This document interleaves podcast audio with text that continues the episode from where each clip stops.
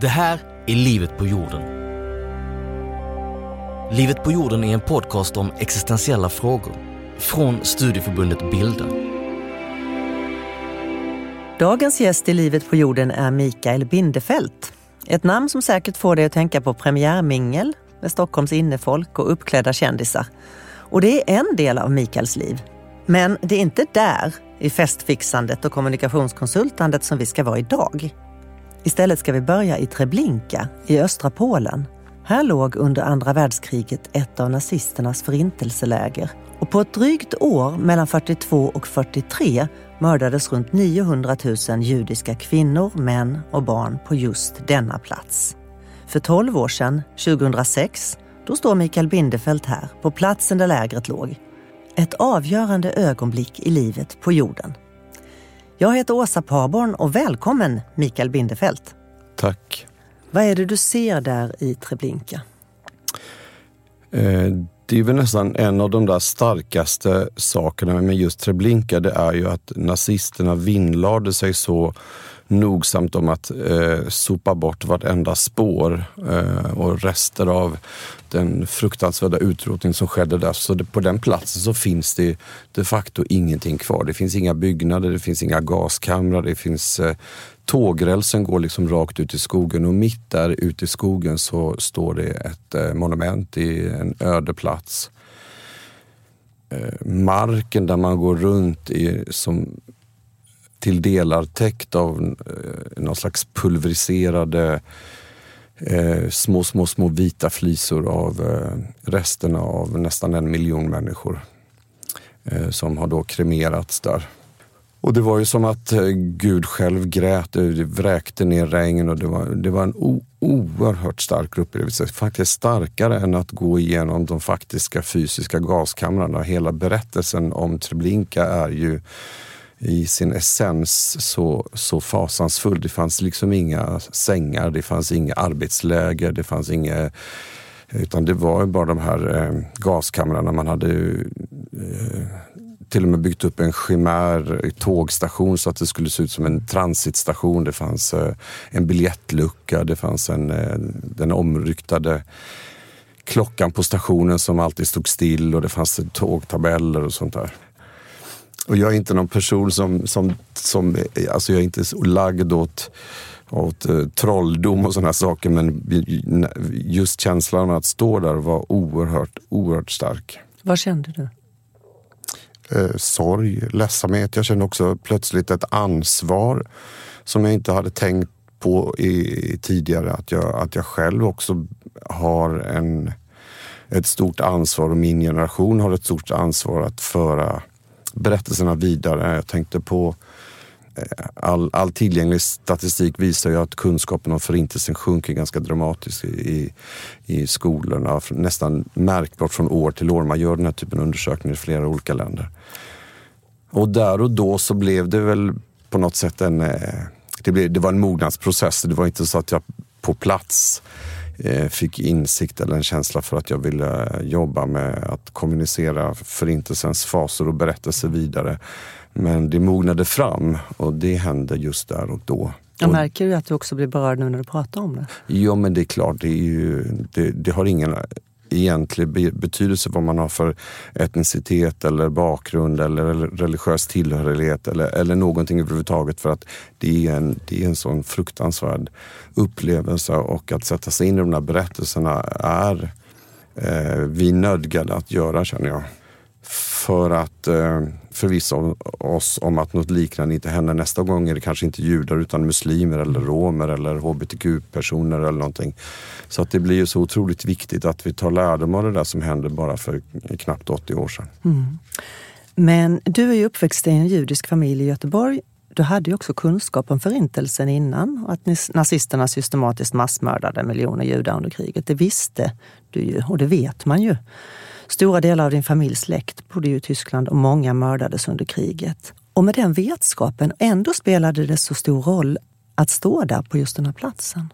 Fast du visste ju det här intellektuellt. Jo, men det blir en, en, annan känsla och det var väl en av anledningarna till att jag gjorde den där resan tillsammans med några goda vänner. Det var ju just det här att jag, man vill eh, förkovra sig för kunskap är ju alltid det bästa vapnet. Att inte Eh, att lära sig mer. Förstå kan man inte. Det går liksom inte att ta in och det går inte att eh, att rent intellektuellt begripa sig på förintelsen. Men man kan i alla fall lära sig saker och det var en av anledningarna till resan. Att den skulle mynna ut i att jag senare då skulle starta en egen stiftelse och, och arbeta mm. Mm. Med det stor del av min vakna tid, det hade jag ingen aning om varken innan eller kanske egentligen under resan utan det var ju någonting som mognade fram. Men den stora liksom blixten så där, det var just när jag stod vid det här monumentet. Jag kände att jag måste engagera mig, jag måste göra någonting vettigt. Vad är det då kan man ju undra som historieböcker och fakta och filmer och så inte kan förmedla?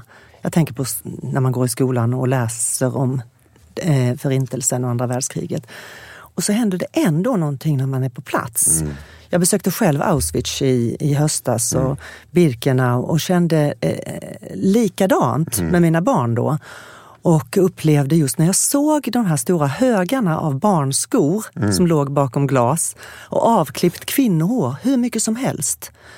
Bil, små leksaker, alltså då, blev det no då hände det någonting. Och det berättade min 16-åriga son också, att liksom han, han blev, och han hade ju ändå matats med det här mm. precis i den här årskursen. Mm. Och sett en massa filmer, vad är det då man inte Nej, men då, då, då, blir det den professionella delen av mig som, som eh, pratar och då, då handlar det ju om kommunikation och, och då kan jag väl kanske till del föreställa mig att unga, ungdomar och barn av idag när man berättar om förintelsen, ja det blir ju de här svartvita dokument, dokumentativa mm. bilderna och filmerna som man på något sätt matas med och det kan man ta in till del och sen är det på något sätt mättat. Så jag, jag, tror väl kanske vad min stiftelse hjälper till att göra är ju att berätta berättelserna på ett annat sätt och på ett nytt, till del nytt sätt. Och också med tredje generationens ögonsätt, alltså mm. där, man, där man berättar om sina mor och farföräldrars upplevelser.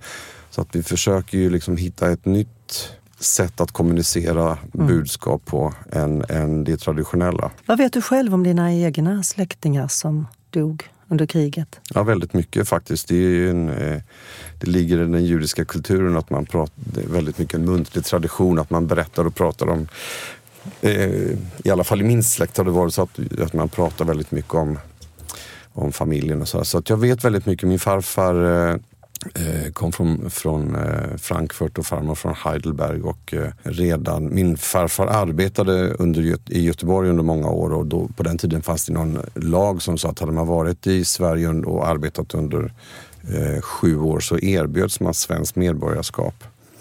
Så att eh, 1931, min pappa var knappt fyllda ett år, så bestämde sig farfar för att lämna, ta sin lilla familj, alltså min min pappa, min faster och min, hans fru, min farmor och lämna eh, Tyskland. Farfar kom från en stor judisk familj, de, eh, ganska religiös familj. De var tio syskon. Alla de övriga nio syskonen var ju eh, oerhört upprörda och likaså farmors syskon att, att farmor och farfar lämnade Tyskland 1932. Av farfar sammanlagt då eh, nio syskon alltså farfar och hans nio syskon. Av de sammanlagt tio syskonen så överlevde tre förintelsen. Eh, alla övriga familjen utplånades, hans mamma och pappa och onklar och kusiner, alltså nästan hela familjen. Vad betyder den här historien för dig? Ja, det är ju inte en unik historia tyvärr, utan det är ju så det ser ut för nästan alla europeiska judar eh, som lever, i, som lever idag. Deras berättelser är ju Mm. Till, till mångt och mycket liknande min skulle jag säga. Mm. Och det här kände du till? Du beskriver att det här har funnits, eh, de här berättelserna har varit levande i din familj och så. Mm. Och du älskar att resa och ändå var det ganska sent i livet, i vuxen ålder, som du bestämde dig för den här resan till Polen. Hur kom det sig att det dröjde så länge?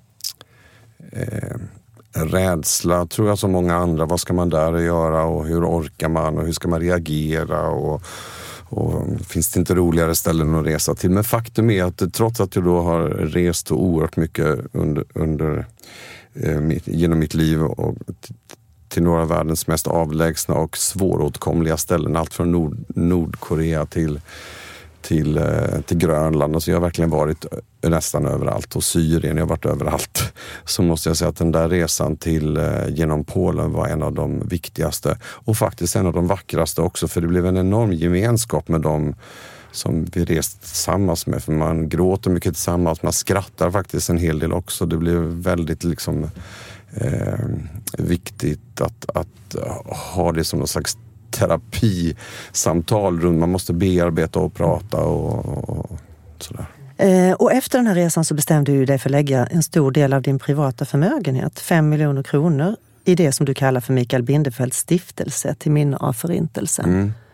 Det är ett ganska stort beslut ändå. Stort beslut och stort belopp. Mm. Men eh, ska man göra någonting Ska jag göra något så vill jag göra det ordentligt. Och ska det få, få någon slags avtryck och effekt så är det inte bara liksom storleken på, på eh, det donerade beloppet utan också eh, engagemanget. Så att jag visste väl eh, när jag började jobba med det där att, att jag eh, framgent skulle jobba väldigt aktivt med det. Och vad tänker du att det ska betyda, de här stipendierna som ska delas ut till personer som håller minnet levande? Vad vill du eh, åstadkomma med det? Just precis det, att vi ska finansiera kulturella projekt som har en önskan eller längtan efter att, eh, eller finansiellt behov av att eh, berätta förintelsens berättelse på ett nytt sätt eller oberättade berättelser som, som kan få se dagens ljus mm. tack vare de här stipendierna. Men räcker det med kunskapen?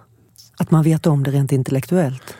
Nej, men min stiftelse kan ju göra eh, en liten, liten, liten del av berättandet. Men det är naturligtvis ett väldigt stort ansvar att ha föräldrar, precis som du då som, mm. som tog dina barn till, till Auschwitz. Ett oerhört ansvar ligger på hela skolapparaten och lärarna och att, mm. att man eh, liksom inte inte förminskar den delen av historien i läroplanen utan att man håller den vid liv. Mm.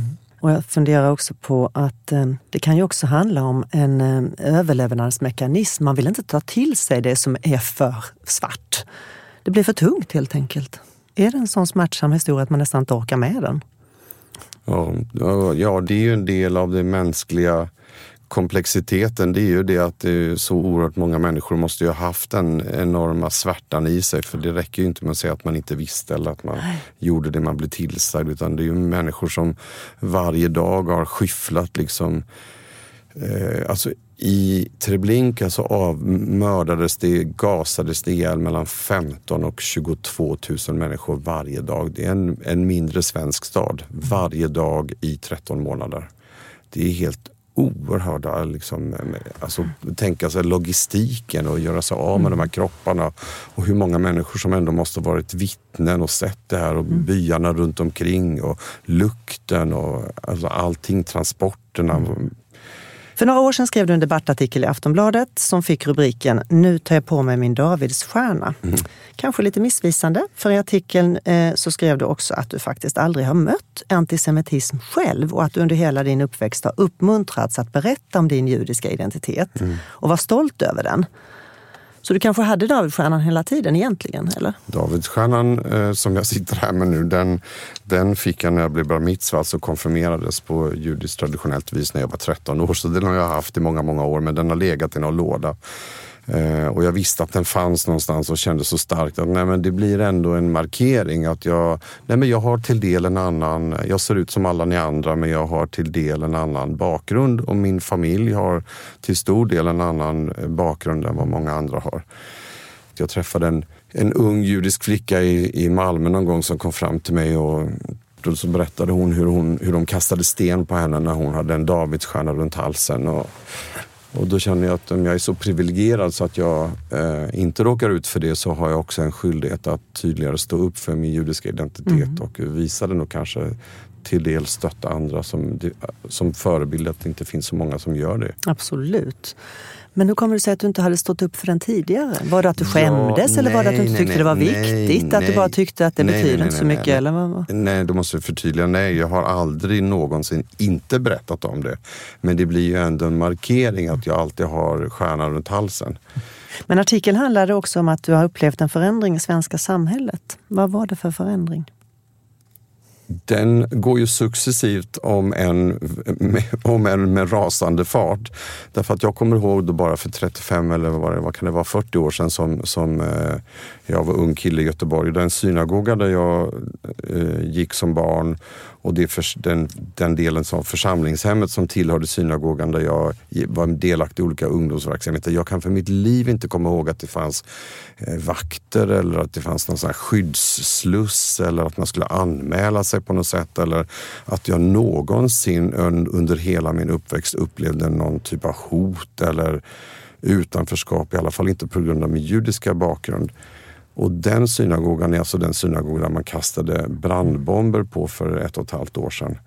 Känner du som judisk idag en särskild utsatthet i Sverige nu? Nej, jag som person gör ju inte det. Men känner du Men folk, jag är ju medveten om att jag är lyckligt lottad för att väldigt, väldigt många eh, inte känner sig trygga och inte vågar berätta på sina arbetsplatser eller i skolan att de har mm. eh, judisk bakgrund. Känner du till sådana personer eller ja, får du höra sådana? Ja, ja, ja, hela tiden. Mm. Hela tiden. Din judiska tillhörighet, om du skulle säga några av de viktigaste sakerna vad den betyder för dig, vad den står för?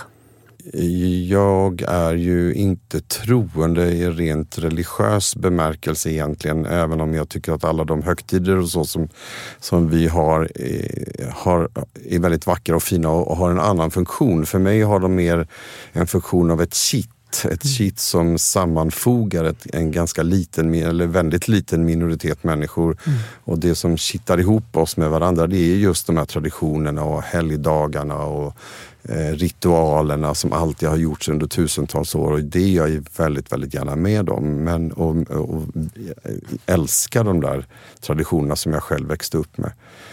Och jag känner också att, det, att jag kommer från ett kulturbärande folk med traditioner i, i, i liksom den europeiska litteraturen och musiken och känner mig stolt och trygg i kunskapen om uh, att jag har en annan plattform mm. att stå på som gör mig liksom till den person jag är idag. Sista frågan som vi ställer till alla våra gäster för den här podden heter ju Livet på jorden. Vad tänker du att ditt liv på jorden går ut på?